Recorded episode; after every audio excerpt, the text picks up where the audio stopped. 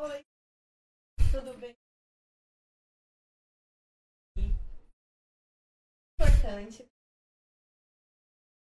A gente está estreando um podcast só com meninas, onde a gente vai falar um pouco mais sobre a mulher na ciência. E hoje eu tô aqui com a Laís. Então, gente, boa tarde. Meu nome é Laís, sou da Física Médica e eu e a Isabela vamos conversar sobre mulheres na ciência e atrasamos justamente devido à falta de mulheres, porque infelizmente não encontramos mulheres que pudessem participar conosco hoje e é isso. Exatamente, a gente procurou, saímos por aí procurando e não achamos nenhuma para participar. É inadmissível. Inadmissível. Então, vamos lá, né? Já que coube a gente, né? Vamos. Pode. Ah, a gente tá com os meninos aí atrás, ó. Falem aí.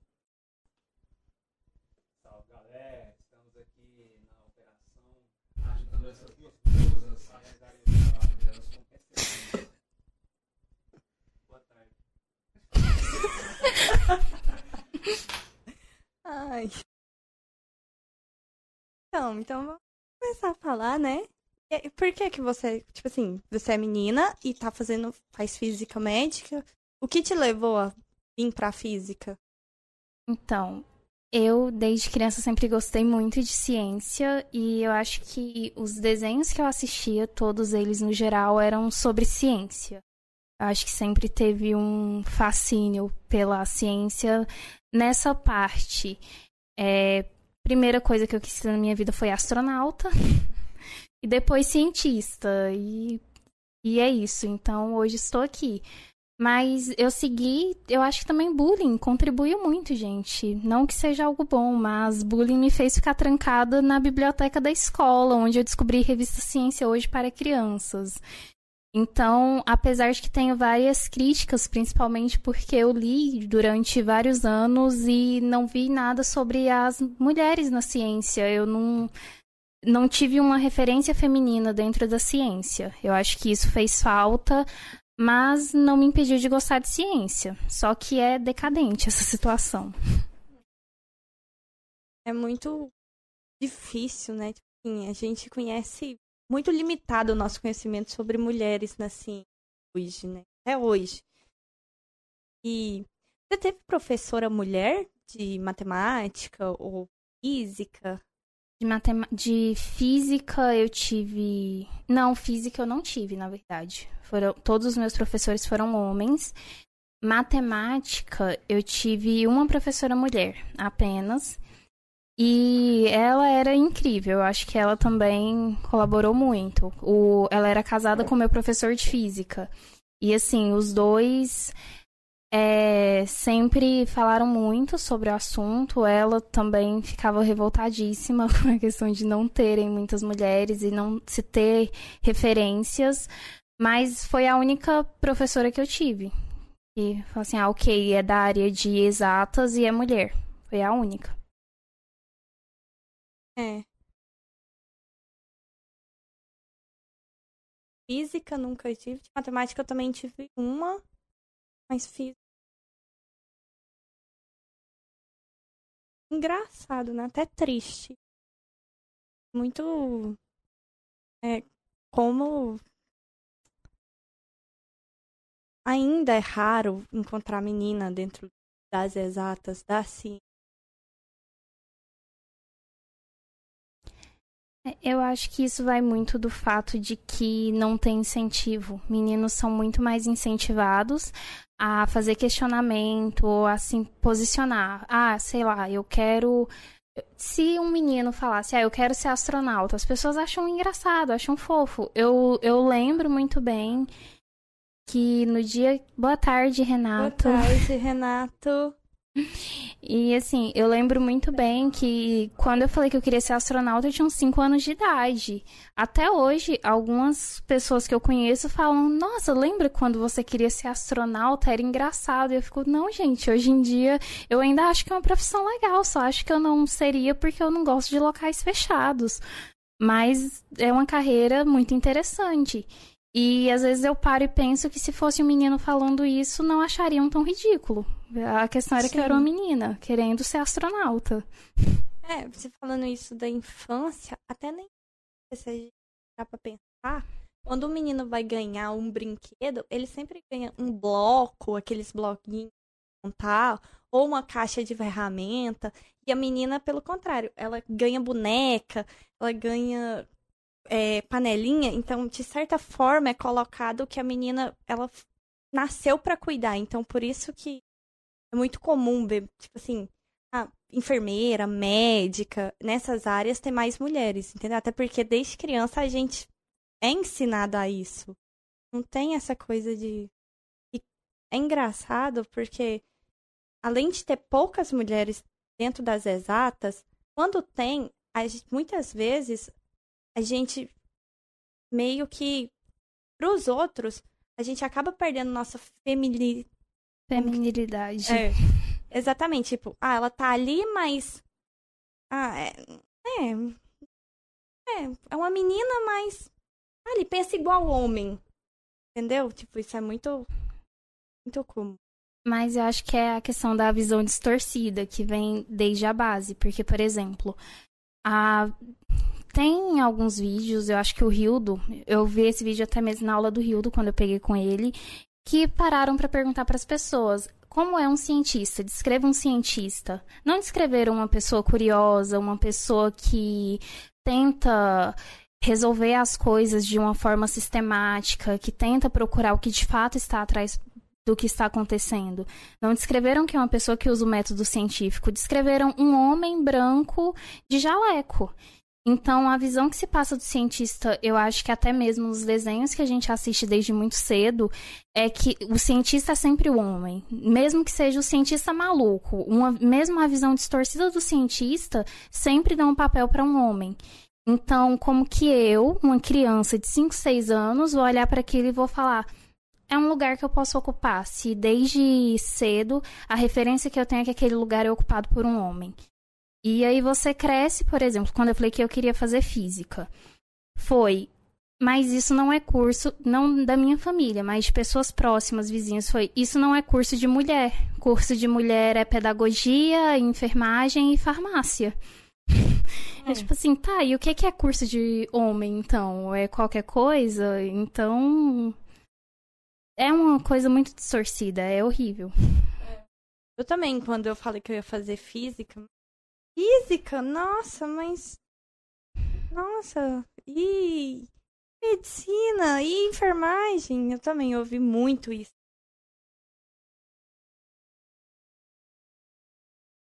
Já passou por algum caso, tipo assim, de, de machismo, vamos colocar assim, por causa disso?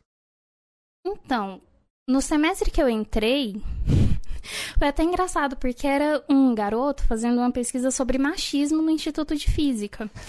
E ele parou para me perguntar e ele falou: Você acha que o Instituto é um ambiente machista? E eu falei: Olha, a gente está num país machista, o sistema é machista. Aí ele, ah, você pode apontar situações em que você acha que acontece um certo nível de machismo? Eu falei, olha, não tem nada escancarado da pessoa vir e falar, olha, você não deve estar aqui por ser mulher. Mas tem coisas que você percebe como. Você entra numa sala de laboratório, geralmente tem mais homens que mulheres. Mas quando tem alguma menina na bancada, geralmente o que acontece é os meninos tomarem frente do experimento e deixar a menina para anotar porque é mais organizada. Isso é uma coisa que eu percebo. Eu gosto de anotar. Então, quando eu fizer experimento, eu falava, ah, eu anoto. Mas eu ficava observando e eu via que às vezes as meninas queriam fazer o experimento e sempre ia pro papel de anotar. Aí ele virou para mim e falou: Não, mas eu não acho que isso seja machismo. Aí eu falei, e eu não acho que eu deveria estar respondendo isso, e fui embora. Porque não faz sentido. Maravilhosa! É. E com você, teve alguma? Aqui na faculdade não, mas na escola era uma sala, minha sala era grande, umas 40, 40 alunos. E aí, dos 40, só três pessoas gostavam de matemática, eu tinha um professor de geometria, e aí ele fazia as questões lá e perguntava: Ah, qual que é a resposta? Aí eu pegava e respondia. Falava, ah, é tal. Aí eu ficava lá, é tal, tal. Aí ele não escutava. Aí quando um dos meninos respondia, ele olhava e falava assim: Parabéns, você é muito inteligente. tipo, ele sempre me ignorava. E aí ele falava que. Falava assim que tinha profissão de mulher e tinha profissão de homem, que mulher não. não tinha capacidade para mexer com número, com matemática, não era inteligente o suficiente para matemática. Era bem ruim escutar isso, porque sempre gostei. Então, tipo, uma, uma vez eu falei que eu ia fazer ITA. Eu tava tentando prestar o ITA. Ele olhou na minha cara e falou que eu não ia conseguir porque eu era mulher. Não, você não vai conseguir. Você é mulher, mas você tinha que, para você conseguir, você tinha que no mínimo estar tá estudando desde que você entrou aqui na escola, tipo, desde o sexto ano. Aí um amigo meu ia fazer o IME, eu acho. E ele falou, aí ele pegou e falou assim: "Não, você vai passar, você é super capaz de passar". Oi? Por quê? Que ele é capaz e eu não, porque eu sou mulher? O que que me diferencia dele?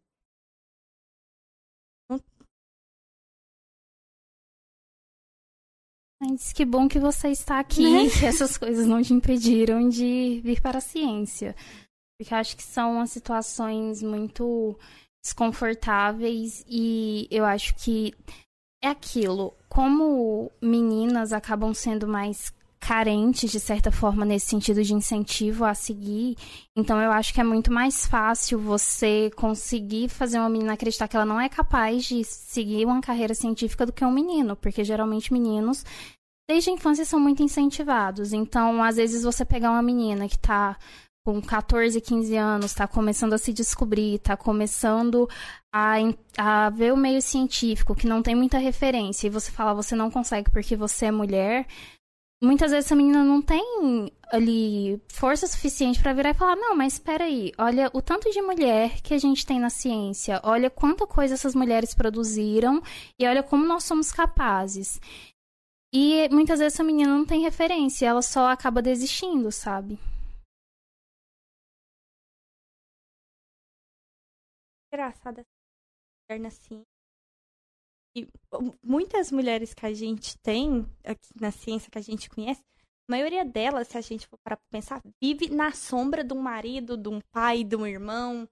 Nunca são por elas mesmas, sabe? São sempre teve um homem, teve que ter um homem por trás, tipo, como se elas não fossem capazes de fazer, sabe?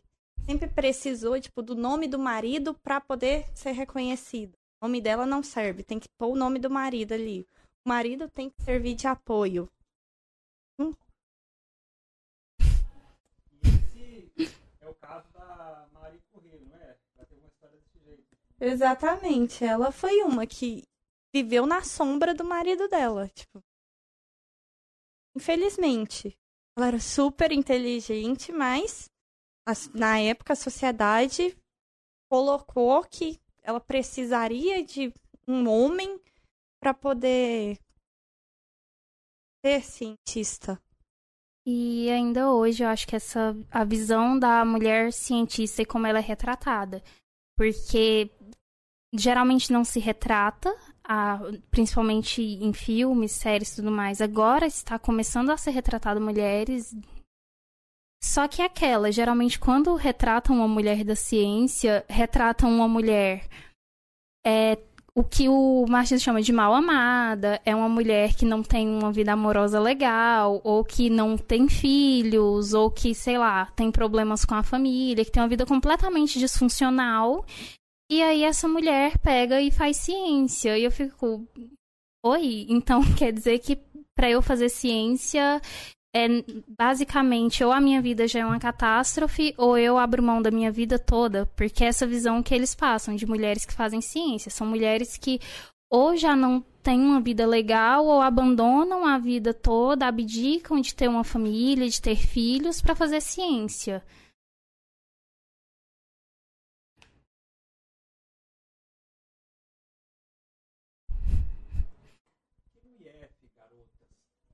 gente mais cedo, comentando aqui, vocês disseram que não tem muitas amigas garotas também. Vocês acham que isso é um problema, é uma consequência? Por que vocês não têm muitas amigas garotas? Problema não, eu não acho que seja problema, mas. Ah, eu não sei por que, que eu não tenho muita amiga garota. Eu não acho que seja um problema, eu acho que é uma consequência de eu não ter muitos amigos. E como aqui a quantidade de mulheres é inferior à de homens, eu acho que em termos de probabilidade tá correto eu ter menos amigas mulheres. Mas eu não sei, eu sempre tive mais amigos homens no geral, porque aí tá aí consequência, porque com os meninos eu falava mais sobre ciência e sobre coisas que me interessavam. Porque na escola, as meninas sempre estavam falando de garotos, de crepúsculo ou de maquiagem. E eu não gostava dessas três coisas. Daí eu ia bater cartinha do Naruto com os meninos. E era feliz. Eu acho que eu tenho, eu acho que eu tenho mais. Eu, com certeza eu tenho mais amigos homens. E acho que por isso também, por falarem de coisa que me chamam mais atenção.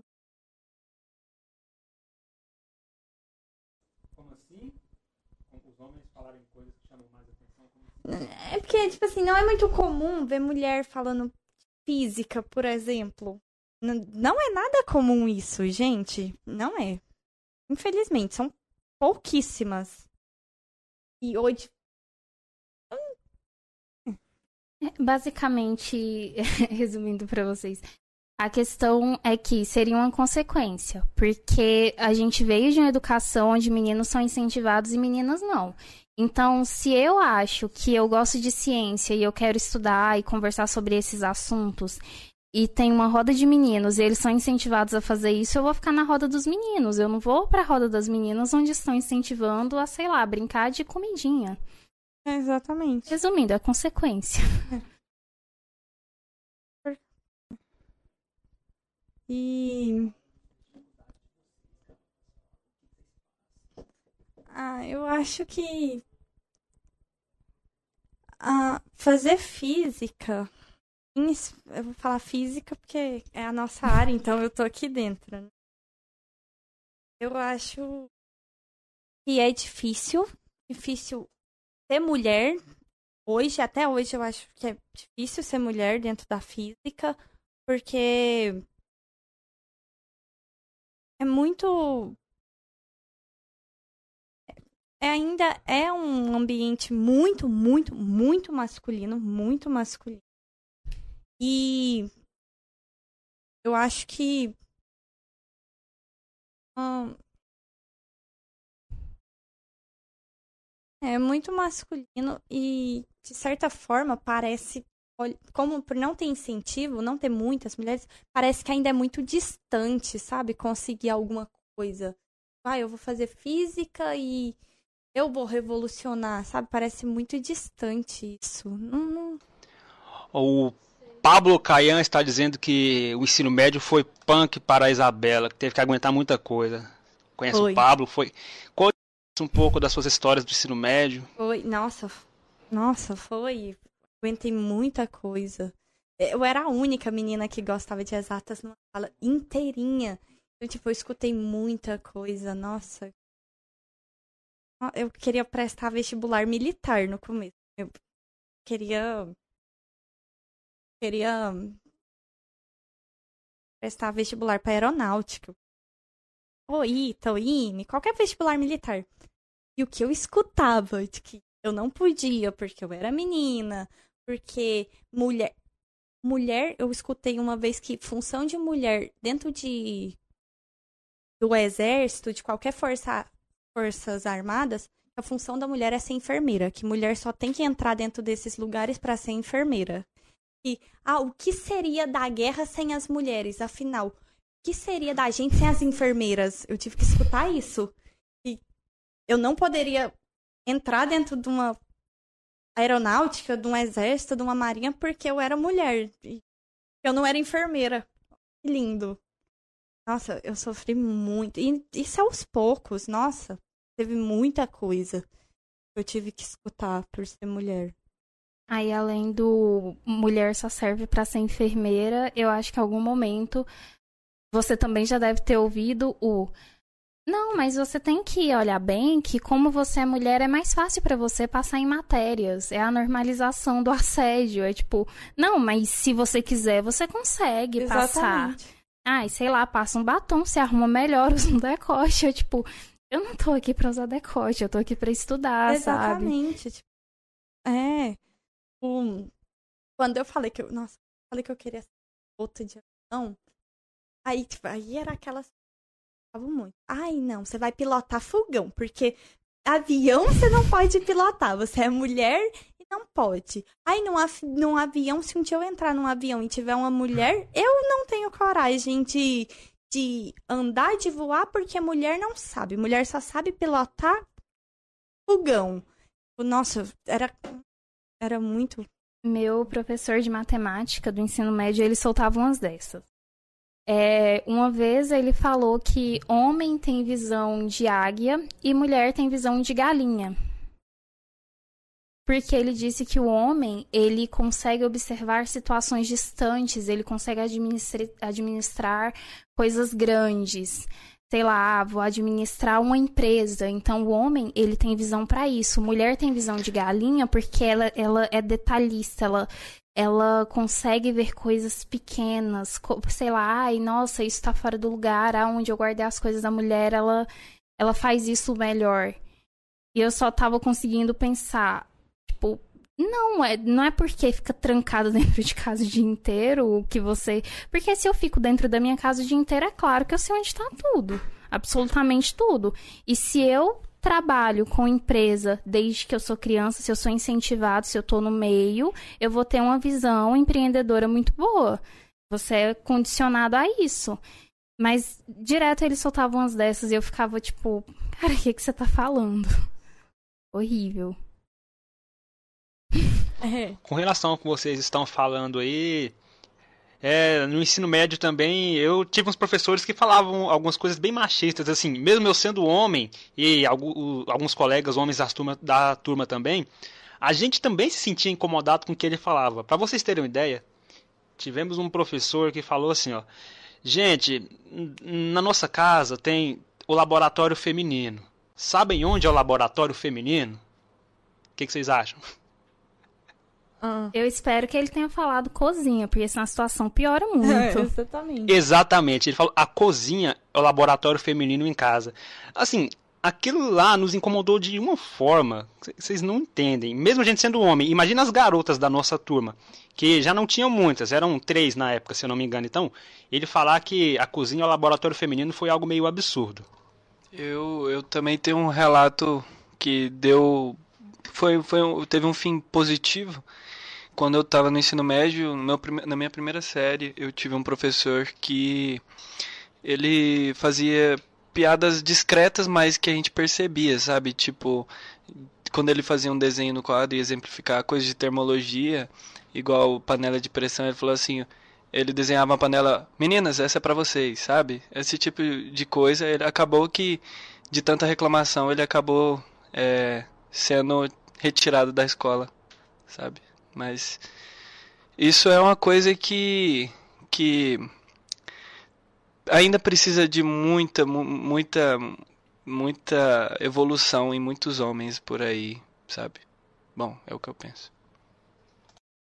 Mas nessa questão eu acho bem complicado, porque é aquela, muitos homens precisam melhorar muito, só que às vezes também falta um pouco de cuidado, porque tem pessoas vezes falam assim: ah, mas muita mulher é machista.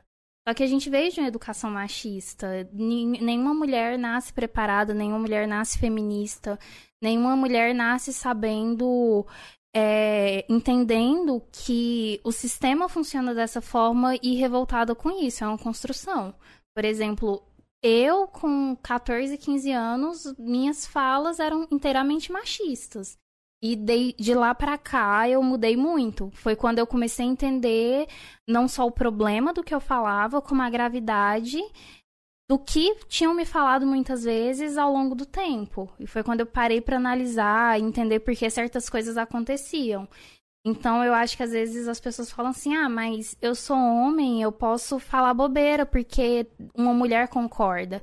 Eu acho que uma mulher concordar com a fala machista não não é correto, mas isso também não dá aval para um homem ser machista, porque aquela mulher também ela tá num processo de aprendizado, sabe? Ela também cresceu com educação machista e em algum momento eu espero que ela se questione ou que ela encontre alguém que pegue e fale, então, vamos sentar e conversar, o que te ensinaram sua vida inteira está errada, não é dessa forma.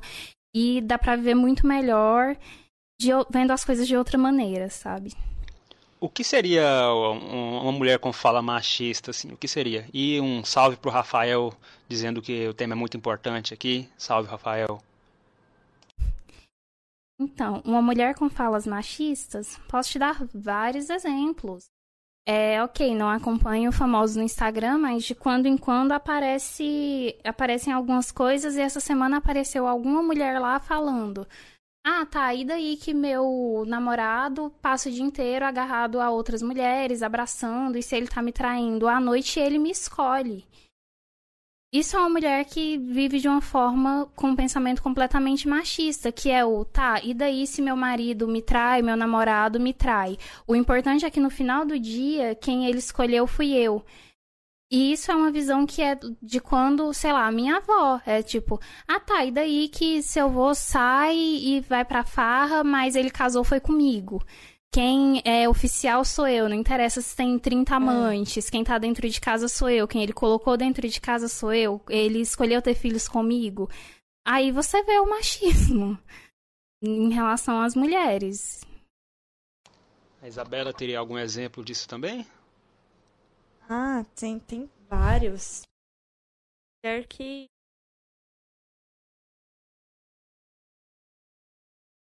Ah, tem mulher que.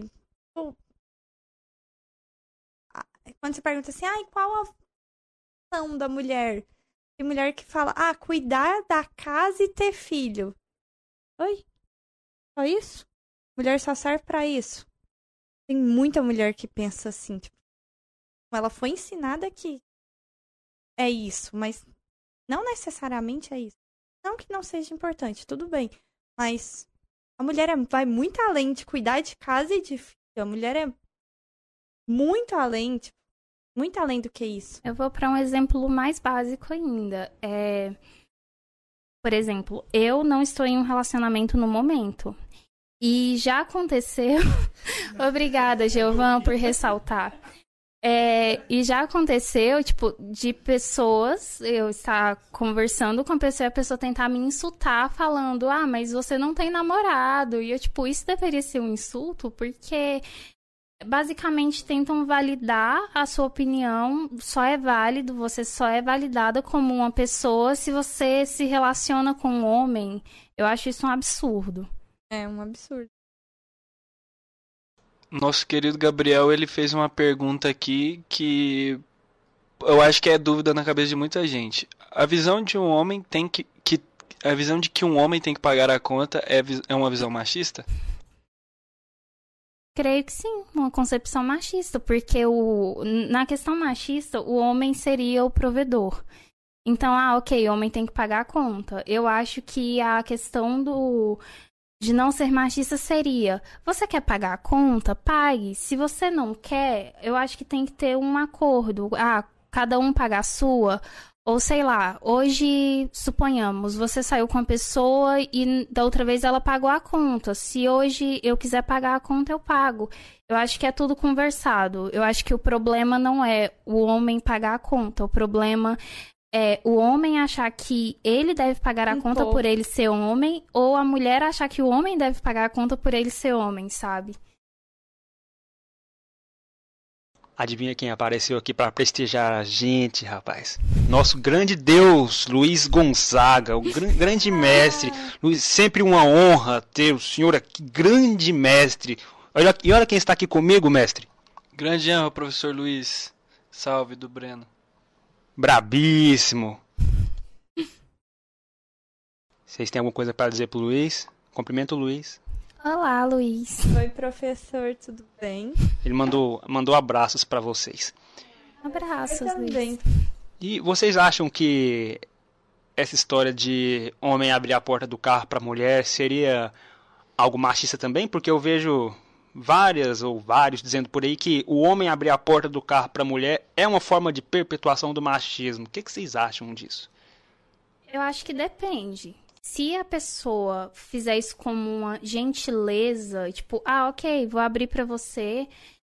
Ok, mas a pessoa, eu querer abrir a porta do carro e a pessoa, não, você não vai abrir, eu tenho que abrir pra você. Exato, Eu é. falo, amigo, assim, eu consigo abrir a porta do carro, sabe? não precisa, É, Eu desnecessário. acho que o problema não é fazer igual pagar a conta ou abrir a porta do carro. É meio que querer impor só por ser homem e, tipo, ah, não, deixa que eu faço porque eu sou homem e eu tenho que fazer. Não. Igual ela falou, tenho mão, eu sei abrir uma porta de um carro. Porque assim, eu acho que quando a pessoa ela é gentil, por exemplo, eu tenho alguns amigos que se eu for sair, eles abrem a porta. É, é deles, é natural, eles fazem isso, não é só comigo, é natural, é uma gentileza. Agora, pra mim pega muito quando a pessoa faz isso pra demonstrar que é cavalheiro, aí sim pra mim é extremamente machista. Ou quando eu falo, não, mas eu posso fazer isso. Não, mas você não deve fazer isso porque você é uma mulher e segundo a etiqueta e blá blá blá. Eu. Exatamente, etiqueta apenas de roupa. Não quero isso, obrigada.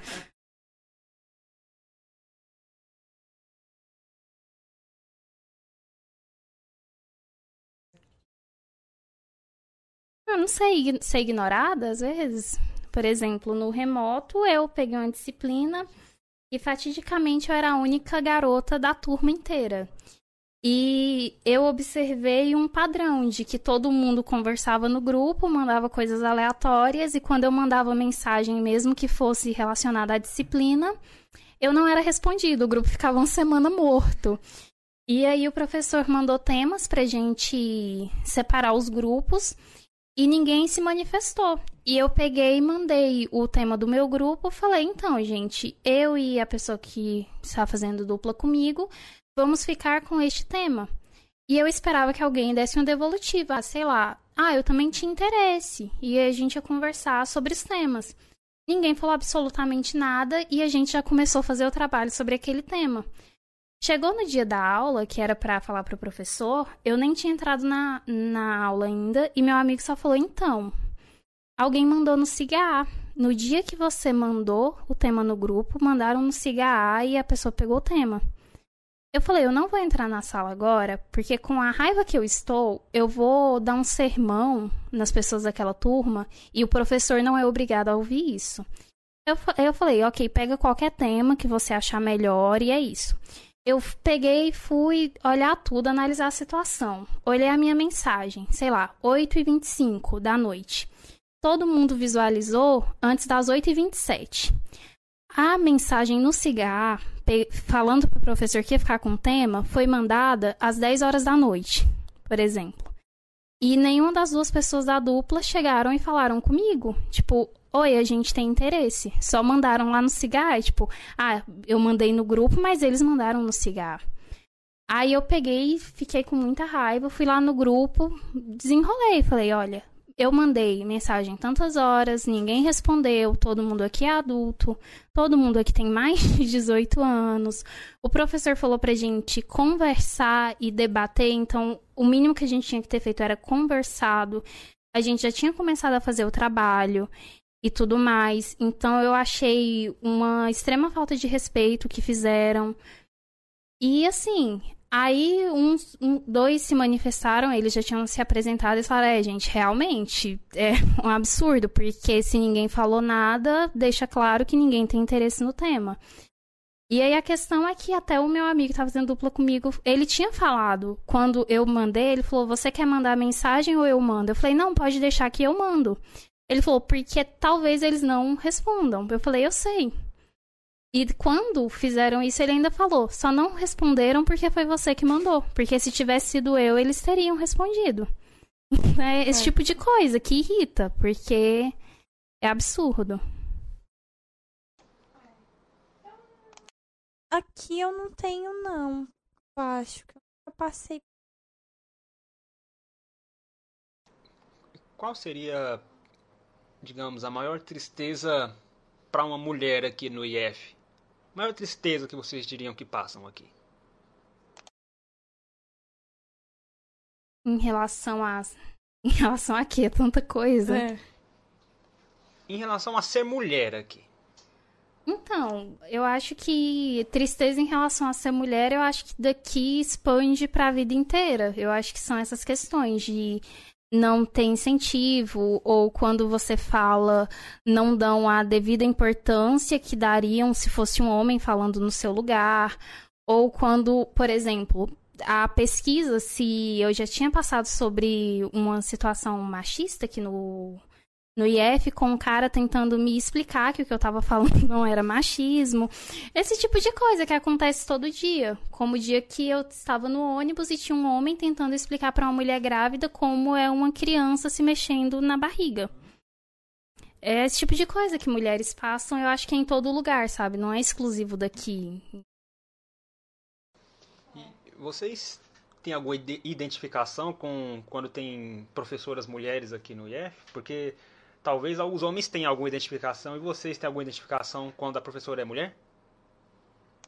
Com certeza. É, porque é uma.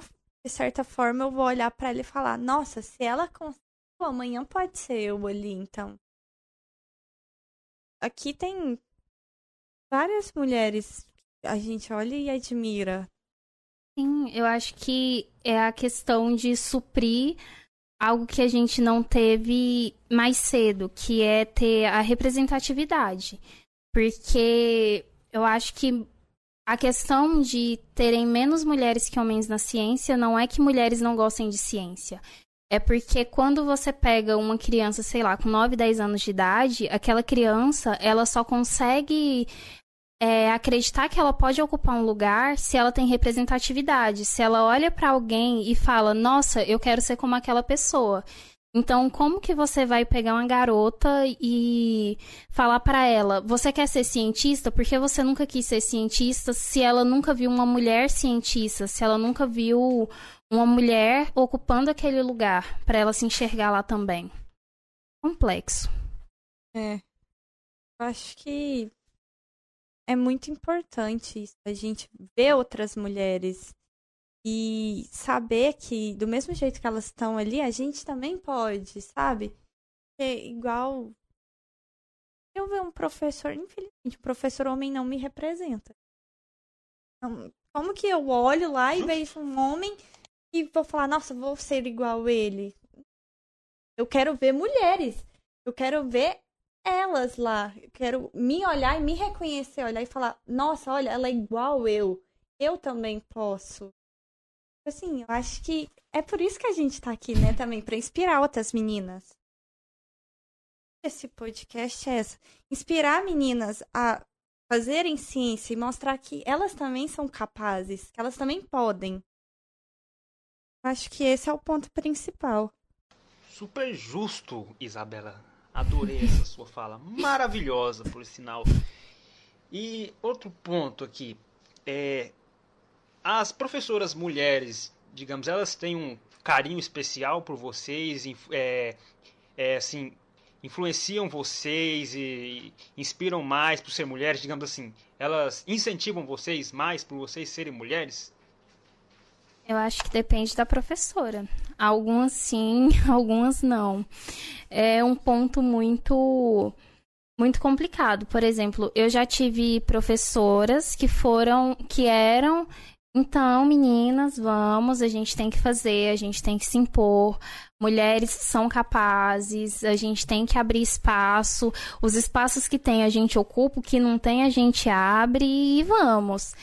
E, e aí, por outro lado, tem professores que não são assim, mas enfim, é compreensível, porque eu acho que também vai da personalidade da pessoa. Tem professoras que demonstram bem mais, tem outras que às vezes não falam, mas tem um cuidado, sabe, em relação ao assunto. Sobre as experiências que eu tive, foram essas, de ter professores que de fato falavam, ou professoras que não paravam para falar especificamente, mas sempre que surgia algo, alguma questão relacionada, falavam: então, gente, isso é um problema social, isso acontece, meninas não são incentivadas, e mas sempre teve espaço de conversa. Não tive nenhum ainda que não seguisse essa linha. É, eu também. Voltando a falar sobre a ciência, é... tem alguma assim mulher que tinha? Eu acho que a Marie Curie, maravilhosa e genial, mas também é uma questão que eu não tive muito, eu não parei para não parei durante a infância, eu não tive essa referência e eu fui conhecer mulheres cientistas, eu já estava, sei lá, no ensino médio. E ainda assim não foi uma questão de livro didático, de aprender com os livros ou com o que era passado na escola, foi mais na internet. Então, em relação a me inspirar e para ciência, no geral foram homens, porque era o que eu tive de referência, mas hoje conheço o trabalho das mulheres e valorizo. Só que ficou aquele vão, sabe? Não tem uma mulher que eu olhe lá para trás e fale: "Nossa, eu vi essa mulher durante a minha infância e foi por causa disso". Dela, né? Sim. É, é, falou uma coisa bem pertinente. Realmente, eu acho que escolher física também, infelizmente, não foi por causa de mulheres. É porque a gente não aprende na escola, é. né? Nem mesmo a Marie Curie. Não, não, a, não a gente não vê ela na escola, né? São geralmente só homens, só físicos ou químicos, né? É, é você não escuta. Se você pegar um livro didático, você dificilmente vai encontrar mulheres. Sim, é verdade. Eu, pelo menos, fui descobrir a Marie Curie depois da faculdade, né? Então, é, isso é com certeza uma coisa que acontece muito. Pouca gente sabe das, das grandes cientistas que viveram aqui. De, assim, muito difícil. Teve a, a, a, a cientista que conseguiu fazer a, melhor a simulação lá da foto do buraco negro. Isso. Tem, sabe, agora quantas outras, sabe? O que que. A gente. É, o quão necessário é né, falar sobre isso. Ah, sim, aqui no Brasil a gente tem. Eu vou puxar para o Brasil. Agora, recente, a gente teve, durante a pandemia, uma cientista, Jaqueline. Não vou lembrar o nome, o sobrenome. Mas ela coordenou a equipe lá do genoma, que eles descobriram o genoma é, em 20... Sequenciaram em 48 Isso. horas. O genoma da SARS-CoV. tipo, brasileira e uma mulher, o que é geralmente é raro. Quando a gente parte para pesquisa, ah, tem mulher. Mas se você for parar para ver, o número de mulheres que lideram pesquisas ainda tipo, é super baixo. Super baixo. A mulher pode estar. Tá, mas igual você disse nessa coisa do grupo mesmo, do exemplo que você usou do grupo de ser homem do laboratório, homem vai fazer e a mulher vai escrever. Isso acontece a, tipo, nessas coisas de pesquisa. Ainda assim, a mulher pode ver que são muito menos mulheres que lideram do que homens. E até quando você vai ver artigos ou alguma coisa, a gente também consegue perceber que muito é menos citado é, artigos de mulheres do que de homens. Tipo, eles, muita gente prefere citar artigos de homens do que mulheres, porque mulher não sabe fazer ciência. É muito ruim ver isso. Isso me fez lembrar de uma situação. Eu não vou me lembrar o nome da pesquisadora, mas basicamente ela ela era uma grande especialista na área dela. Basicamente a pessoa que escrevia artigos legais na área dela era ela. E ela foi apresentar um trabalho e um cara levantou na plateia e começou a criticar o trabalho dela e citando outros artigos e mais artigos e mais artigos e tratando ela como se ela não soubesse de nada do assunto. E ela pediu o nome de quem tinha feito e ele leu e era ela mesma, porque era, eram artigos da época que ela era solteira e ela pegou o sobrenome do marido, então mudou o nome nos artigos. E ele estava tratando ela como se ela não soubesse de nada, usando outra especialista que era ela mesma. Incrível. É, mais uma vez, olha aí, de novo, o que. E isso é muito comum, né? Essa coisa de poder de inferiorizar a mulher. E assim, é, qual que é a sua área de interesse dentro da física?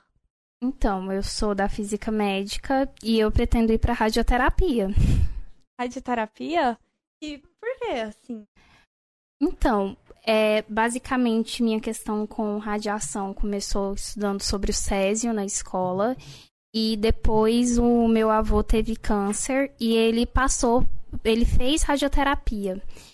E quando falaram radioterapia, eu lembrei de radiação. E eu fui perguntar pro médico, eu falei, mas é radiação? E ele, sim, é radiação. E eu, mas radiação mata. Vocês vão aplicar algo que mata. E aí ele me explicou e tudo mais. Eu achei super interessante. Só que não era algo que eu pretendia seguir. Eu não falei, ah, vou seguir nessa área. Só que no decorrer dos anos eu fui gostando muito de física, só que eu também achava legal a questão de medicina e trabalhar em hospital. E o meu professor babaca de matemática, ele falou que achava que de um curso que parecia muito com o meu perfil e que era novo. E eu fui pesquisar falei, nossa, que porcaria de curso. Não quero. Mas eu vim para o espaço das profissões, assisti a palestra, fiquei encantada falei, não, ok, é realmente isso que eu quero fazer e estou aqui até hoje. Ação. Eu tenho um interesse, o que me chamou a atenção para vir primeiro foi a astrofísica, né? E em segundo lugar foi a física nuclear, que tem a ver com radiação. Então, tipo, eu acho bem interessante também esse tema de radiação. Eu comecei a ler por causa de Chernobyl. Falo do Césio, eu comecei a ler por causa de Chernobyl, a me interessar por isso. E é uma coisa muito. E agora, né? A gente tá vendo lá na guerra da Ucrânia, tá até em alta essa coisa de As radiação. usinas. As usinas, tipo, a importância que, que a gente que tem, né? Assim, de conhecer e saber o quão perigoso é aquilo. Quão, tipo, se acontecer de novo um desastre, imagina o quão perigoso vai, o quão mal vai fazer, não só para as pessoas, mas para a natureza, para, sabe? Coisa muito. E voltando ao seu assunto do Césio, tipo, até porque se a gente for olhar a história dele, um físico médico poderia ter evitado isso, de certa forma, né? Porque ele poderia ter falado, olha, cuidado com isso. O problema do Césio é que foi a, foi a junção perfeita de negligência e a questão das pessoas não conhecerem ciência mesmo. Porque você não pode culpar quem foi lá e abriu a máquina, porque, na minha opinião, é comparável a uma criança e você entregar sei lá, uma arma na mão de uma criança. Ela vai mexer, ela vai ter curiosidade, pode acontecer uma catástrofe ou não, depende de em que momento você chega. Só que a questão principal é a negligência, e eu acho que também a questão de você não ensinar, porque se você pega, se as pessoas têm acesso à informação, alguém teria olhado para aquilo e falado: então, gente, não é legal você mexer nisso, pode conter algo que é perigoso. Então, gente, brilha, vamos ficar longe nem tudo que brilha é bom, sabe? Nem tudo que reluz pode ser ouro. Vamos correr.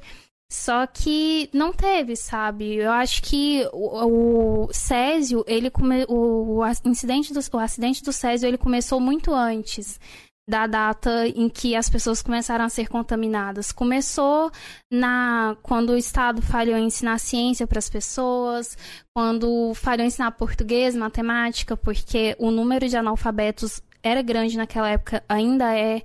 Então, falhou de muitas formas e tudo isso gerou uma corrente que levou para aquilo, sabe? Porque não era difícil ter impedido. Era uma questão de o IGR não ter deixado o equipamento lá, ter um controle de, ok, quantos equipamentos eu tenho, onde eles estão, quem é o responsável por eles. Alguém tem que responder, alguém tem que prestar conta. Falhou em tudo isso e aí querem colocar a culpa em quem tem menos culpa na história toda, sabe? Exatamente. E é engraçado você falar isso da falta de conhecimento, porque a própria mulher lá do dono do ferro velho, quando desconfiou que podia ser aquilo, ela pegou o Césio, colocou dentro de uma sacola e entrou dentro de um ônibus para levar na vigilância sanitária. Tipo, meu Deus, olha o tanto de pessoa que foi contaminada só ali, entendeu? Tipo, a falta de esclarecimento foi muito grande. Foi o que agravou, né? Só que me revolta, eu acho muito interessante a atitude dela, porque ela conseguiu ver que, ok, foi a partir do momento que isso chegou que todo mundo começou a passar mal. Só que me surpreende mais ainda é a preocupação da vigilância sanitária, de alguém chegar e falar: então, meu marido levou isso para casa, tá todo mundo passando mal. E a vigilância deixar em cima de uma mesa no meio do prédio durante dias, sabe? Não vamos nem abrir. Será que é sal? Será que é cocaína? Não sabemos, vamos deixar aí parado. É, e aí a gente mostra, aí né? falha de novo, porque. A desinformação mata, né? Porque se fosse, igual você disse, se fosse estudado, ou se tivesse pelo menos uma pessoa responsável por aquilo, poderia ter evitado, né? Uma tragédia, que foi uma tragédia. O, o nosso querido Pablo disse a falta e barra pouca presença das mulheres nos livros didáticos contribui para essa ideia de que a ciência é um espaço mais masculino que feminino. Um comentário muito interessante. Hum, e nosso nosso querido Weimar, Weimar, boa tarde. Qual professora de física inspiram vocês? Das professoras aqui do IF, enfim, pra, no meu caso é a Cássia, Eu que eu acho que a foi a que eu. É. tive mais contato e que eu acho que é uma mulher incrível. Cássia é uma gracinha. Sim. Mãezona. Maravilhosa mesmo. Ah, sobre o comentário dele dos livros, é com certeza, só que infelizmente não é só nos livros, porque os livros didáticos, eles têm um papel muito relevante, com certeza. Só que se nos livros nós não tivéssemos, mas sei lá, na TV aberta, você tivesse programas em que você tem uma participação feminina na ciência, ali você já abriria uma porta, sabe? Sei lá, no rádio ou em outros livros. Por exemplo, a revista Ciência Hoje, eu li quando eu era criança. Eu não lembro de ter lido sobre nenhuma mulher. E eu lia com uma frequência grande. Eu lembro de ter lido sobre vários homens, mas não sobre mulheres. E aqui no Brasil, ensino, eu ainda é muito precário nessa questão de ciência. Já vem bem precário, não só como Não era, só na ciência, mas É. em todas as áreas possíveis. Sim, é, é, o ensino é muito difícil, já é uma coisa difícil dentro da ciência. Ainda, pra mulher ainda, tipo, torna mais difícil, né? Porque desde pequena a gente é incentivada a, ah, você é bom em biologia? Vai ser médica. Você é bom em matemática? Ah, engenheiro.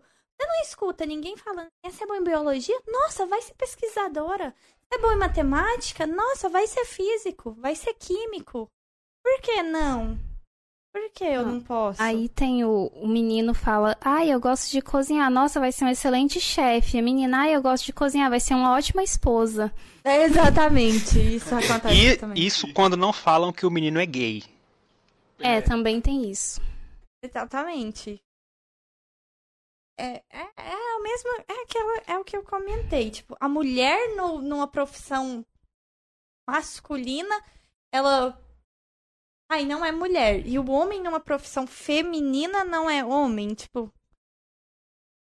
Meu Deus, não faz nem sentido. Por que, que eu não posso ser feminina e, sei lá, e jogar futebol? Por que, que um homem não pode ser masculino e cozinhar? Por que, que- o que... Nossa, eu fico revoltada com isso. Nossa, não. Nossa, isso é muito errado. Não tem como não ficar. Por que que... Nossa, por que quando eu... Ai, faz física? Nossa, é muito menino, né? Ai, você, te- pensa igual menino? Não, eu penso igual menina. Eu sou menina e eu penso igual menina. Eu não tenho que pensar igual menino pra me fazer física. Pô, umas coisas muito sem lógica, assim. E... E. Mas, e aqui? No... Vamos, vamos conversar assim, sobre aqui. Tem alguma matéria que você tem muita dificuldade? Matéria que eu tenho muita dificuldade? São tantas. Não é. São Não é. tantas. Eu tenho uns dois dias pra poder pontuar cada uma pra você. Não, mas no geral eu acho que as matérias da parte do IME, porque é aquela coisa, base matemática não tive, não tive na escola. Pra te falar a verdade, eu ouvi falar de trigonometria assistindo videoaula no YouTube, porque durante o meu ensino médio eu não ouvi falar de trigonometria. Eu sabia o que era porque eu vi por fora. E, enfim, sou muito revoltada com isso até hoje. Então, eu tive muita dificuldade, por exemplo, cálculo 1. Eu consegui passar em cálculo 1 no semestre que eu peguei primeiro dia de aula. Eu peguei livro da oitava série, fui comecei da oitava série pra frente. Eu comecei Aí- da quarta. E assim, depois que eu entendi que meu problema não era cálculo, era matemática básica. Só que ainda pega, porque eu ainda tenho que reforçar matemática básica e aprender matéria, aprender o cálculo em si, mas enfim, um dia eu saio desse lugar com o meu diploma de preferência. Esperamos isso. E você acha que o ensino no Brasil hoje. O que que você acha do ensino no Brasil hoje em relação à ciência? em relação à ciência. Então, eu acho que estão dificultando o máximo possível a vida do cientista no Brasil. Porque cientistas são pessoas que questionam e, vivemos em tempos sombrios, onde questionar está sendo muito perigoso. Se você questiona, você é categorizado como uma pessoa ruim ou uma pessoa que, sei lá, ai, você não presta. E é horrível, porque já era ruim, né, o ensino de ciências no Brasil. Só que agora piorou e não sei se vai melhorar tão cedo, mas persistimos. É. Também tem muita falta de. Realmente, a falta de ensino.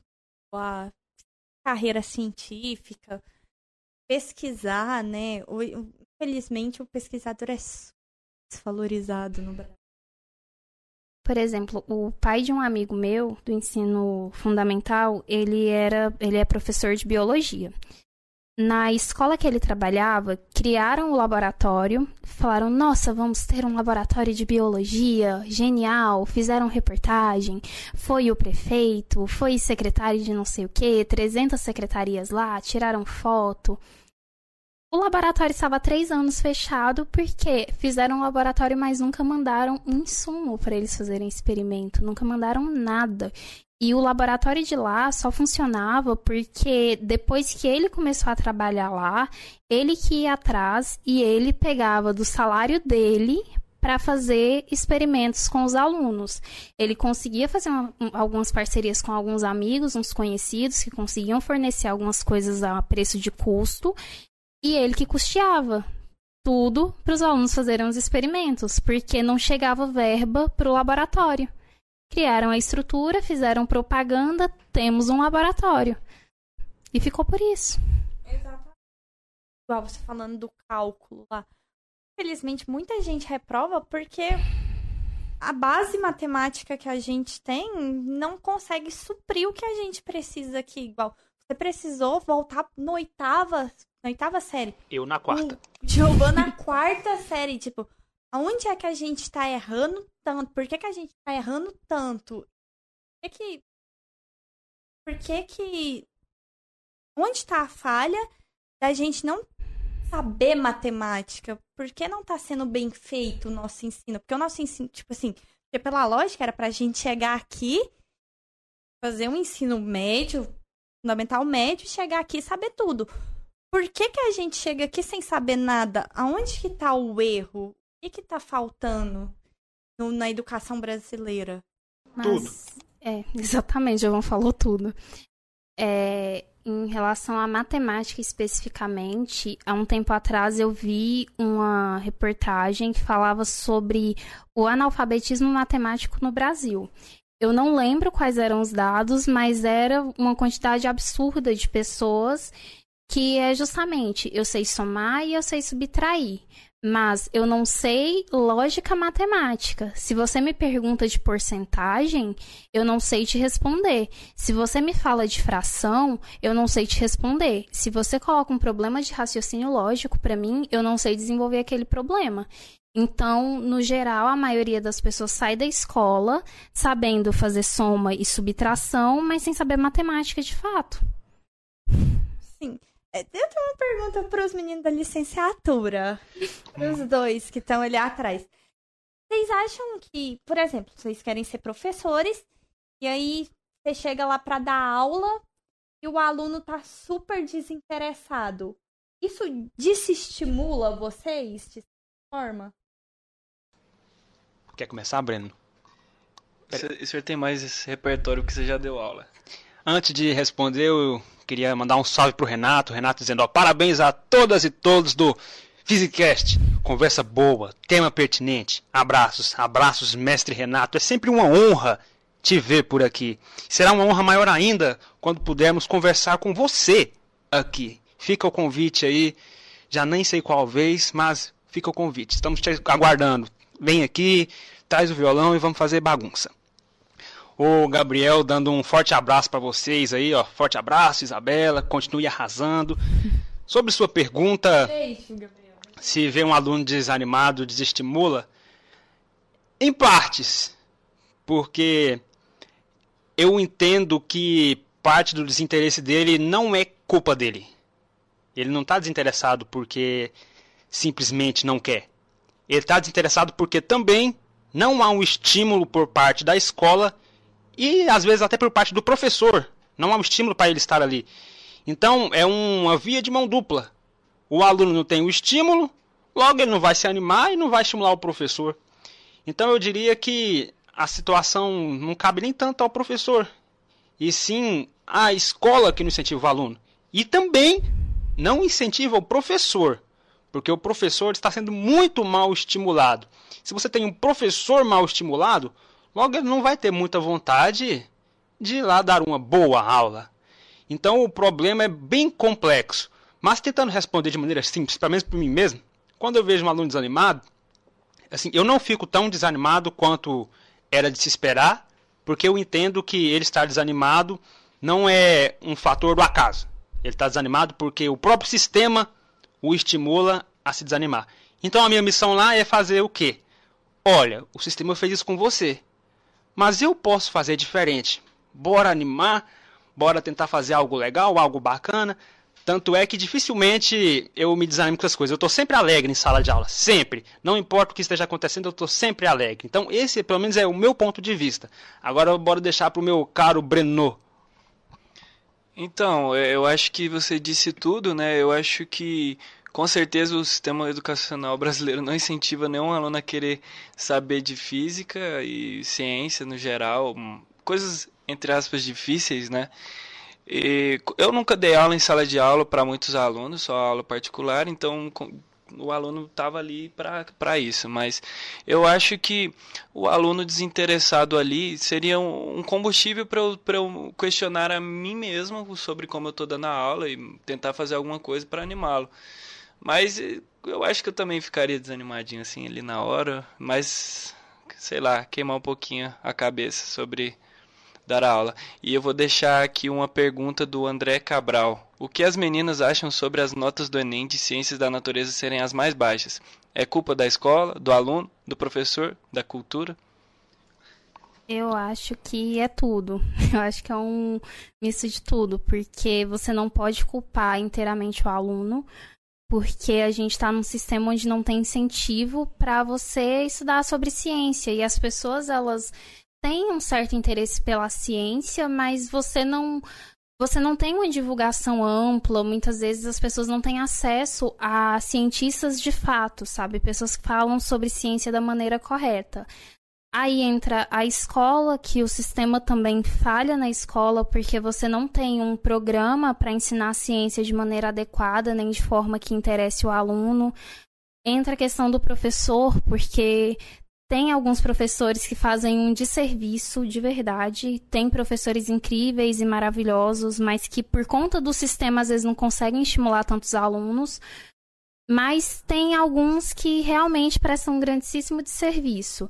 E aí junta tudo, eu acho que é o projeto perfeito para fazer a ciência no Brasil ficar de certa forma estagnada, seja, sei lá, na questão de financiamento, que a gente tem pouco e, enfim, é, não vou falar muito, senão dá vontade de chorar. É, tem a questão de das pessoas, o próprio recurso humano mesmo. É, não são tantas pessoas que se interessam, sei lá, por fazer física. E quem interessa ainda pegam e falam, nossa, você é louco, só gente louca faz física. É, vai estudar demais, vai ficar doido. É, exatamente. Ou você já tá doido ou você quer ficar. Então eu acho que é uma mistura de tudo, na verdade. É, eu também acho que a nota baixa, muito.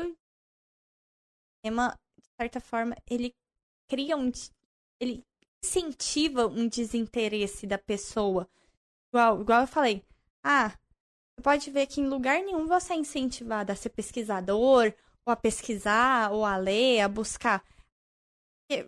Uma, uma característica do é ser curioso. E, tipo, isso, quando a gente vai para ensino no Brasil, é meio que tudo mastigado, sabe? Não incentiva a pessoa a ir lá e a procurar, a ser curioso. Ah, mas ah, por que, que o céu é azul? Ah, não, porque bate, a, reflete a luz do mar no céu. Não é só isso. Tem coisa por trás. Por que, que você não. Por, tipo, você não vê uma pessoa falando, não, por que, que você não pensa, ah, não, é por causa da refração que bate? Sabe? É muito. É tudo muito mastigado, tudo muito pronto. O aluno não tem a opção de ir atrás e pesquisar e descobrir e conhecer. Não, ele fica com aquilo ali e aquilo ali para ele tá bom. Ah, porque bate, ah, bate na água do mar e reflete no céu. Pronto. É assim, sabe? Eu acho que tem isso também.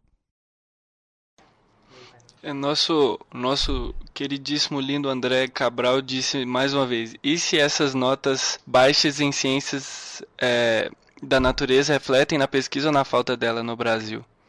Tem mais uma, um comentário depois. É, reflete, né? Porque de certa forma ninguém tá interessado nisso. É porque assim, eu acho que o problema também começa do fato de que as pessoas não veem pesquisador como uma profissão. E Infelizmente. E as pessoas acham que ser cientista também não é uma profissão. Elas acham que ser cientista é ser um cara branco com um jaleco segurando uma proveta com alguma coisa verde borbulhando dentro. E isso é ciência, sabe? E ciência vai muito além disso. Então, eu acho que fica aí o desafio pra gente que tá aqui agora, para as próximas gerações, é tentar divulgar a ciência e mostrar como a ciência de fato é e o quanto a sociedade depende de ciência. Porque as pessoas não têm noção disso. Às vezes eu vou conversar, sei lá, com as pessoas da minha casa. E aí falo, tá, tá sendo realizada tal pesquisa na universidade. Ah, mas isso não serve para nada. Eu não, isso serve. Ah, mas sei lá, se você faz isso e não deu. Eu acho que questão do pensamento científico que as pessoas não têm. Ah, eu tô fazendo uma pesquisa e não tive sucesso no que eu estava fazendo. As pessoas falam, ah, é dinheiro jogado fora. Não, gente, não é dinheiro jogado fora. Se eu fiz hoje e não deu certo pro que eu estava vendo se daria certo, talvez aquilo sirva para outra coisa. Ou eu posso continuar pesquisando naquilo e em algum momento chegar a um resultado satisfatório que dê pra para fazer alguma coisa. Só que não tem isso, e eu acho que as pessoas pensam: ah, você só tem que investir em ciência se é uma coisa garantida, que vai dar certo, ou que tem um retorno financeiro. Eu acho que as pessoas pensam muito na questão do retorno financeiro rapidamente. Ah, mas você pesquisar sobre mosquito não te dá um retorno financeiro. É, realmente, agora não dá um retorno financeiro. Mas, por exemplo, na questão do Zika, aqui no Brasil foi um trabalho incrível que fizeram e rapidamente conseguiram descobrir que os casos de microcefalia estavam relacionados ao Zika vírus. Então, eu acho que essa falta de conhecimento. Ai, gente, enfim, é horrível. Tá batendo tristeza aqui é, falar sobre. Agora mesmo, a... voltando de novo à pandemia. muita gente criticou lá a vacina da, da Pfizer, né? Que, meu Deus, vai. Nossa, eu não vou vacinar, porque foi apro... uma vacina demora quatro anos para ser aprovada. Foi aprovada em um mês. Eu não vou usar isso. Sendo que, tipo, o estudo por trás dela já tem anos. Tipo assim, ah, a nanotecnologia vem desde a época da década de 90. Eles já estão estudando uma vacina que contém isso, que é feita com nanotecnologia. Não surgiu de uma hora para outra. Não é que eles aprovaram, descobriram ontem e aprovaram hoje. Não, teve um estudo. Entendeu? Tipo, tem muito. Até porque nem pode fazer, né? descobrir ontem sem ter testado. Foi testado. Sabe? É uma coisa muito. É aquela questão, não se saiu do zero. E aí vem. E aí as pessoas acabam, por falta de conhecimento, ou muitas vezes por conveniência, acabam divulgando como se fosse uma coisa que pessoas estão brincando de parquinho, sabe? Ah, vamos testar, vamos aplicar aí, daqui 10 anos a gente vê o que que deu, morreu mais gente pela doença ou mais gente por causa do que a gente aplicou e não é assim. Tem uma pesquisa muito ampla, muito bem feita já há anos e que foi reaproveitada. Pegaram, falaram, ok, dá para usar aqui, vamos usar sem contar o investimento, porque muitas vezes uma pesquisa, uma pesquisa, uma vacina demora muito para ser desenvolvida, não é nem por falta de conhecimento ou por falta de interesse, é porque você não tem o investimento necessário. E aí, quando surge uma questão de urgência, como foi a questão da, do, da microcefalia aqui no Brasil, caso da Covid, você tem investimento. Então, você tem muita gente pesquisando a mesma coisa e compartilhando informação. Então, você consegue fazer muito mais rápido. É. E como que você acha que as mulheres podem incentivar outras mulheres né? Então, a primeira forma que eu acho de, que é um grande incentivo é não desistindo da ciência, porque é tipo, ok, você não ter referência, mas você poder ser uma referência, sabe? De falar, ok, foi difícil, é, não é um ambiente legal, não é um ambiente em que as pessoas naturalmente acham que você deva ocupar, mas é possível. Eu acho que primeiro é mostrando que é possível. E depois eu acho que a própria questão de dar apoio, de ter o cuidado, de entender que existem realidades e realidades. Sei lá, eu como mulher, nós duas partilhamos muitas coisas, muitos. Uhum. Muitas coisas que eu passei, você também passou, só que a sua história é completamente diferente da minha. E às vezes o que é importante para você, para mim, não faz diferença. Você podia chegar para mim e falar: ah, Laís, eu entro aqui no IF e nenhum professor me cumprimenta e isso me machuca. Eu me sinto desvalorizada. E eu posso virar e falar: não, eu entro ali, ninguém me cumprimenta, para mim tá ótimo. Mas eu acho que é minha obrigação olhar para você e falar: não, é, eu entendo o seu lado, comigo não é assim, mas realmente é algo que pode acontecer e se te incomoda, é uma coisa a ser questionada também. Então, eu acho que o principal é isso, é a representatividade e esse cuidado, sabe? De não querer reduzir é, as questões de todas as mulheres a mim. Eu sou mulher, só que eu sou uma mulher. Exatamente. Eu tenho uma história. Eu não sei o contexto das outras. Eu tenho a minha vivência. Eu não tenho a sua. Eu não tenho a vivência de outras meninas que estão aqui no instituto, sabe? É, isso é, é bem interessante. Essa coisa de não anular a dor do outro. A dor da, no caso, no nosso caso, como mulher, a gente entender também as outras meninas e acolher, né? Até mesmo acolher quem passa por isso. Incentivar também as caloras, agora que chegaram, e mostrar que podemos sim continuar, podemos sim fazer sim. Maravilhosa, ah, maravilhosas as colocações de vocês. Ó, temos um comentário aqui do Zazou, Zazou, não sei como se pronuncia. Ó, uma coisa que eu percebi logo após Luquezzi é que a nossa educação é reprodutivista. Então, nesse modelo educacional, fica difícil o aluno ficar animado e tal, porque ele simplesmente não floresce. Muito braba essa colocação dele, quando a gente estava falando com relação a os alunos estarem desanimados. É. É. O sistema educacional brasileiro é muito é repetitivo, tal, é talvez. Um, é, é o que eu falei, é muito eles já te entregam pronto. Você não tem que tem que decorar, fazer a prova, pronto. Você não tem que aprender. Isso, de certa forma, influencia muito no fazer ciência, porque a ciência é justamente o oposto, é você aprender, você querer saber. Então, eu acho que a educação brasileira hoje peca muito, muito, muito. Exato. Eu não sei para vocês, mas para mim, uma das coisas mais chatas que podia acontecer durante uma aula de qualquer disciplina de exatas era quando o professor ia desenvolver alguma coisa, sei lá, teorema de Pitágoras.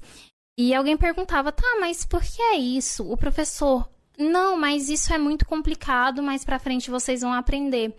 E aí, quando chega o momento que a gente deveria aprender, sei lá, universidade, o professor vira para você e fala: Você já deveria saber isso. Aí te tratam como uma ameba quando você tá interessado. Uhum. É tipo, não vou explicar porque você não vai entender. Eu acho que, ok, eu posso até não entender. Mas eu acho que o professor deveria, pelo menos, tentar, ou tentar falar de uma forma mais didática, porque se ele pelo menos tenta, você pode ficar com dúvida, mas a dúvida ela foi regada, você vai tentar procurar. Agora se ele fala, mais para frente você vai aprender, você assume que você não consegue entender aquilo de forma alguma e sua dúvida cessa. E aí, quando você chega no ensino superior, você se sente um lixo, porque aí o professor fala, você já deveria ter aprendido isso, e você não aprendeu. Enfim, fica o limbo ali. Exatamente. Maravilhas do sistema de educação, olha, maravilhas. Vocês falando aí me lembrou uma historinha que eu acho válido compartilhar aqui com relação ao interesse dos alunos. Estava em uma sala de aula certa vez, é, escrevi uma equação do segundo, segundo grau lá, uma equação, não lembro bem o porquê. Essa equação do segundo grau não tinha soluções reais. Eu coloquei lá. Logo entrou a turma para a próxima aula. E eu percebi que eles olharam para a equação assim, tipo, o que, que é isso? Eu já vi isso, consigo resolver, não consigo. Então, eu logo disse o seguinte: é uma coca para quem conseguir resolver essa equação. E foi incrível, porque eu nunca vi eles tão motivados. E eles tentaram resolver, escreveram no quadro, isso, aquilo. É, Giovanni, é verdade que você vai dar coca? Eu, é, é verdade, uma coca para quem resolver. E eles foram tentando resolver e apesar de não ter soluções reais, assim, eles não conseguiriam encontrar a solução, porque digamos que era uma coisa que não era da série deles, não era. Mas de certa forma, eu achei legal eles se empenharem para tentar resolver. Tentaram resolver e eu creio que eles chegariam no resultado certo se eles tivessem é, o conteúdo já apresentado a eles, porque eles, digamos, eles chegaram bem próximos de conseguir resolver não resolveriam porque faltava o conteúdo. Mas se tivesse conteúdo, eles resolveriam. Então, é bom ter esse tipo de estímulo às vezes. Tipo, ofereci uma coca para quem conseguisse resolver. Não foi na maldade, até porque depois eu esclareci para eles que eles não conseguiram resolver nunca da forma que eles estavam resolvendo. Mas eu disse que eles chegaram bem perto. Então, eu acho válido esse tipo de coisa. E aqui um comentário do Renato. Coquinha motiva, motiva mesmo. Boa, Renato. Às vezes é bom uma coquinha, apesar de eu não tomar mais refrigerante. Mas admito que eu gostava na época. Prossigam, garotas. Então, eu acho interessante essa questão do incentivo, só que me parece meio errado. Não que não seja importante, mas é a questão que condicionam é a questão do ensino. Ah, eu tenho interesse em algo que serve para mim ou que vai me dar um retorno rápido. Eu acho que o ideal seria ensinar crianças a ter interesse pela ciência, não só pela ciência, pelas grandes questões da vida, desde cedo, porque é importante para elas. Porque eu acho que a falta de interesse não é porque é chato, não é porque é repetitivo, porque eu acho que não é. É na forma que se apresenta. Por exemplo, é, eu tenho, eu lembro dos meus amigos do ensino médio falando: "Ah, tá, equação de segundo grau, eu vou usar isso para quê na minha vida? Para que que eu vou aprender?" E aí a gente ainda brincava, eu falava, olha, se algum dia eu for comprar alguma coisa de você, eu vou te dar uma equação de segundo grau cujo resultado é o valor de objetos que eu quero. Eu brincava com isso, eu vou falar, quero ver você não usar isso na sua vida. Então eu acho que falha na aplicabilidade, porque você aprende várias coisas, só que não te ensinam como aplicar. Se você me fala, Laís, isso é um microfone. Eu, tá, é um microfone. Agora, se você fala, Laís, isso é um microfone, você pode falar baixo e as pessoas vão te ouvir. Você pode fazer uma transmissão no YouTube. Você pode falar para 300 pessoas usando um microfone e elas vão te entender perfeitamente. Você não vai precisar gritar. Eu vou falar, nossa, microfone é um objeto interessante. Mas se você me dá um conceito do que é um microfone e não me fala para que serve, eu vou querer saber para quê. Então acho que falha muito nisso, sabe? É o ensino é te dão conceitos, mas não te falam, olha, você pode usar isso para isso, você pode fazer algo a partir disso, sabe? Então realmente não tem interesse, não julgo quem não tem. Não julgo também, isso é, um, é algo recorrente, porque sempre tem aquela pergunta: é, para que, que eu vou usar isso na minha vida? Então, essa é uma pergunta bem emblemática, às vezes até revolta alguns professores, porque é uma pergunta válida. E eles não esperam que o aluno pergunte isso. Aí, quando o professor passa alguma fórmula lá, o aluno pergunta para que, que eu vou usar isso na minha vida, o professor não sabe o que responder. Porque para ele é, você tem que aprender essa fórmula aí para fazer a prova. Nada além disso. Já ocorreu de vocês perguntarem algo do tipo para algum professor, para que, que vamos usar isso nas nossas vidas, algo do tipo? Ah, eu já perguntei para que isso serve. Tipo, não na questão do desafio, foi tipo, era uma dúvida genuína. E eu lembro do professor responder algo do tipo, para você responder a prova. Brabíssimo. Sim, essa pergunta eu, eu acho uma pergunta bem válida. A resposta dela depende muito da situação, mas é legal. Ó, Luca Catani, nosso calouro maravilhoso, Luca. Aquele beijo para você. Breno, manda um beijo pro Luca. Beijo, Luca. Amém. Voltamos aqui. Depois de momentos tensos. É, voltamos.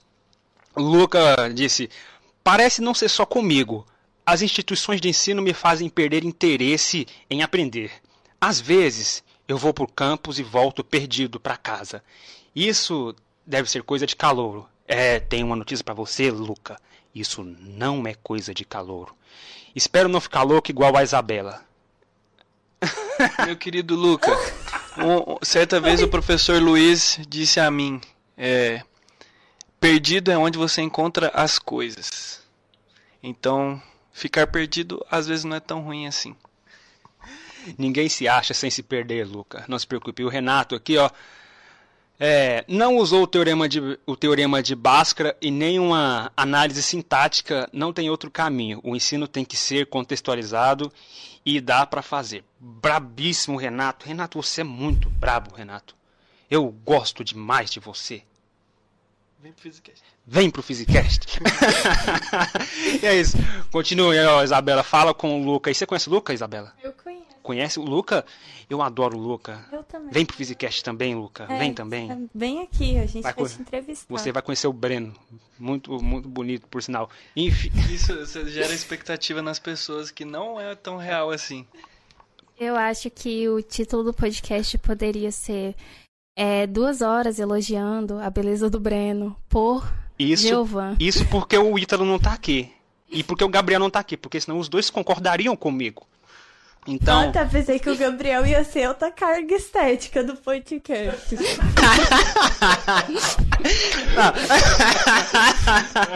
Eu falo, nossa, meu Deus. Enfim, é, conversa aí com o Luca, fala que o que ele tem não é só impressão de calor, mas a realidade. Não, eu também. Às vezes eu vou para minhas aulas de cálculo lá dois e eu fico lá pensando. É normal, eu acho que, que qualquer pessoa tem isso, né? A gente. É, eu acho que essa questão de se sentir perdido é um pouco de falta de referência, tipo, de você não ter conversado muito com pessoas que trilharam o mesmo caminho que você tá querendo trilhar. E eu acho que é super normal. Eu estou aqui há um tempo considerável e a todo momento eu sinto que eu estou perdida e parece que a cada dia eu me sinto mais perdida. Mas eu acho que o importante é você não ficar sozinho, você não se isolar, você não ficar perdido sozinho. Fique perdido com outras pessoas. É sobre isso. Você vai descobrir que o caminho certo é estar perdido com outras pessoas. Fique porque- perdido com a gente. Vem pro Physicast, que é o melhor lugar para se perder. Vem. Que todos são muito bem-vindos e todos são perdidos juntos. E é maravilhoso. Sim, é muito bom. Eu acho que a gente já pode ir encaminhando pro final, né? Aí eu queria fazer uma pergunta. É, o que que um físico médico faz? Nossa, Porque você muita- não fez essa pergunta, né? Não, é porque, tipo assim, não, é porque tem muita gente que pode estar assistindo, igual você falou que você leu Sim. e você falou, nossa, não quero, e depois você veio no espaço das profissões Sim. e falou, nossa, eu quero. E pra quem não sabe o que é? Então, basicamente, o físico médico é um físico, já com a formação voltada para a área da saúde. E as três principais áreas de atuação do físico médico é a radioterapia, o radiodiagnóstico e a medicina nuclear. É uma área muito ampla, tem muito tem muitos lo- locais onde um físico médico pode atuar, só que essas três são as principais. Aí no radiodiagnóstico você vai diagnóstico por imagem, obviamente radioterapia, tratamento de câncer, enfim, outras coisas. E na medicina nuclear esqueci a palavra. Enfim, você pode trabalhar com controle, por exemplo, a questão do césio. Um físico médico formado na área de nuclear pode ser um responsável por equipamentos nucleares e não deixar acontecer merda, né? É muito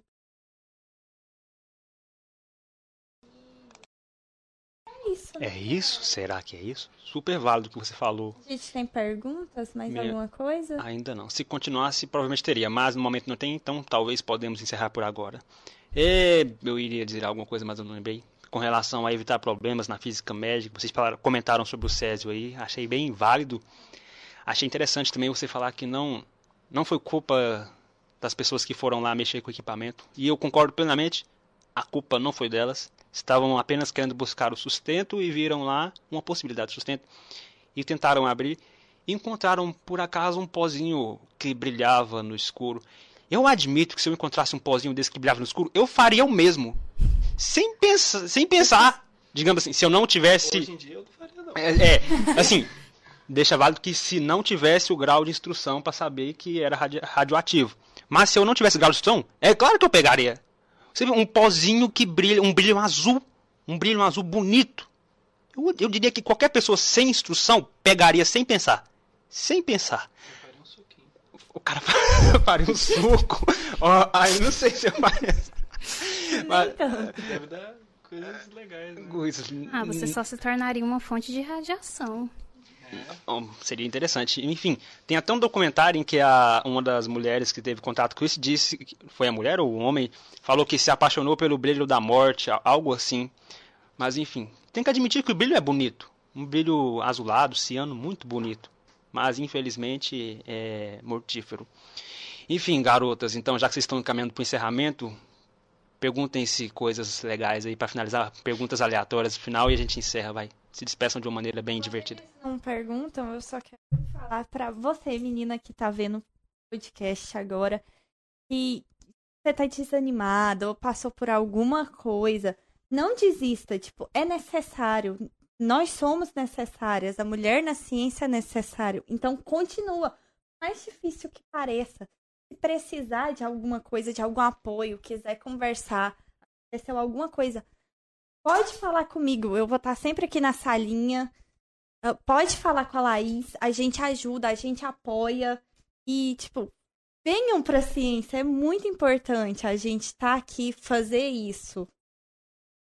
Sim, e eu acho que é sempre bom a gente pensar que se a gente foi carente de referência, a gente tem que, no mínimo, pensar em ser referência para quem tá vindo lá atrás, sabe? Pensar que outras garotas estão passando nesse exato momento pelo mesmo que a gente passou e que talvez se elas não tiverem pelo menos uma referência positiva, elas podem desistir, sabe, de seguir uma carreira científica. Então fica o, o fica. Eu esqueci como se chama. A provocação de vamos ser referência, já que não tivemos. Exatamente. Provocações. Provo... Nossa, me lembrou um brabo demais. Provocações. Quem sou eu para dizer isso? Deveria vir uma grega, uma Medeia dizer isso. Eu não sou ninguém para dizer provocações. Entendedores entenderão. Mas enfim, deixa um convite, Isabela, para as garotas virem participar do podcast com você, te ajudar. Diga que esse espaço é delas, o espaço é de vocês. Sim, meninas, se vocês quiserem participar, todas são bem-vindas. Uh, independente, se você falar de, não sei, do que você gostar, vem pra cá, vem conversar comigo. Todas, todo é importante aqui. A gente recebe todas de braços abertos. Brabíssimo, então é isso. Então se despeçam pra gente fazer as colocações finais. Vocês querem se despedir por último ou a gente se despede por último aqui? É, então, então, vamos lá. Breno, quer se despedir? Vai. Você, suas colocações. É isso, galera. É, obrigado pela audiência. É, é, e a elegância fica com o Giovan. a elegância fica comigo porque a beleza fica com você.